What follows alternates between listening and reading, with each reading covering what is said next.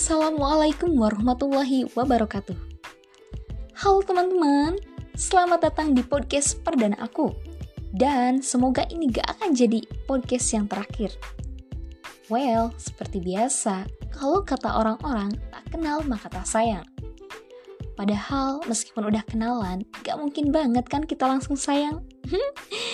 so, biar teman-teman makin kenal aku, teman-teman wajib banget dengerin ini sampai selesai. Kenalin, namaku Putri Ajahra Henda Puspitasari. Bukan si Putri Sinden Panggung. Teman-teman bisa panggil aku Putri atau Umput, atau apa pun deh senyaman teman-teman. Asal jangan panggil aku sayang. Oke, okay, ambil posisi ternyaman kalian, asal jangan sampai nyaman dipelukan orang yang salah.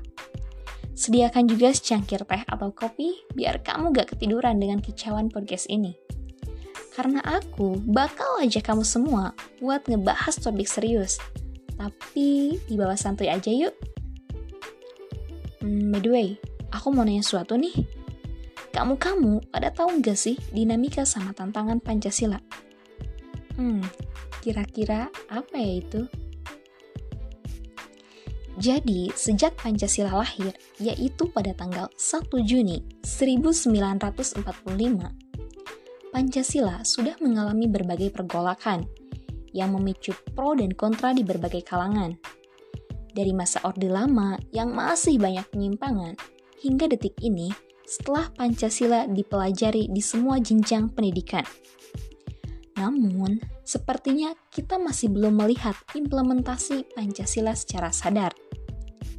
Kemajuan zaman yang terlihat positif justru malah membawa dampak kurang baik di beberapa kondisi Hmm, kita ambil contoh penggunaan media sosial.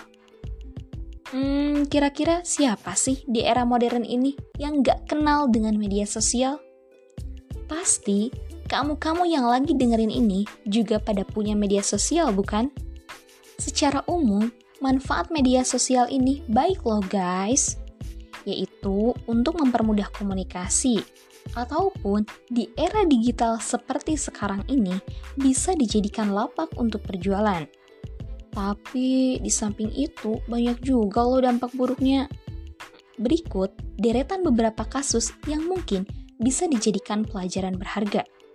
Kasus pertama, beredarnya video tak pantas yang mirip dengan artis Gisela Anastasia. Bahkan, berita ini sampai menduduki trending satu di Twitter. Berikutnya, artis Nikita Mirjani sebut Habib Rizik tukang obat melalui akun Instagramnya. Hmm, ternyata Instagram tidak hanya buat pamer ya, tapi bisa juga untuk saling menjatuhkan. Dan yang terakhir yang masih hangat yaitu penghinaan terhadap Betran Peto, putra Ruben Onsu. Wah, ngeri juga ya teman-teman. Dari kasus tersebut, kita bisa menilai bahwa media sosial terkadang tidak berfungsi sesuai tujuannya. Maka, ini merupakan beberapa bukti bahwa masyarakat Indonesia mengalami berbagai perubahan dalam bersikap dan bertindak. Pancasila sebagai ideologi bangsa memiliki peranan penting dalam mengatur semua pola kehidupan masyarakatnya. Sebagai warga negara yang baik, kita harus paham dan tahu betul makna dan implementasi dari Pancasila. Hmm, mengapa demikian? Nah, jadi kita sebagai manusia mudah sekali terpengaruh dan terprovokasi.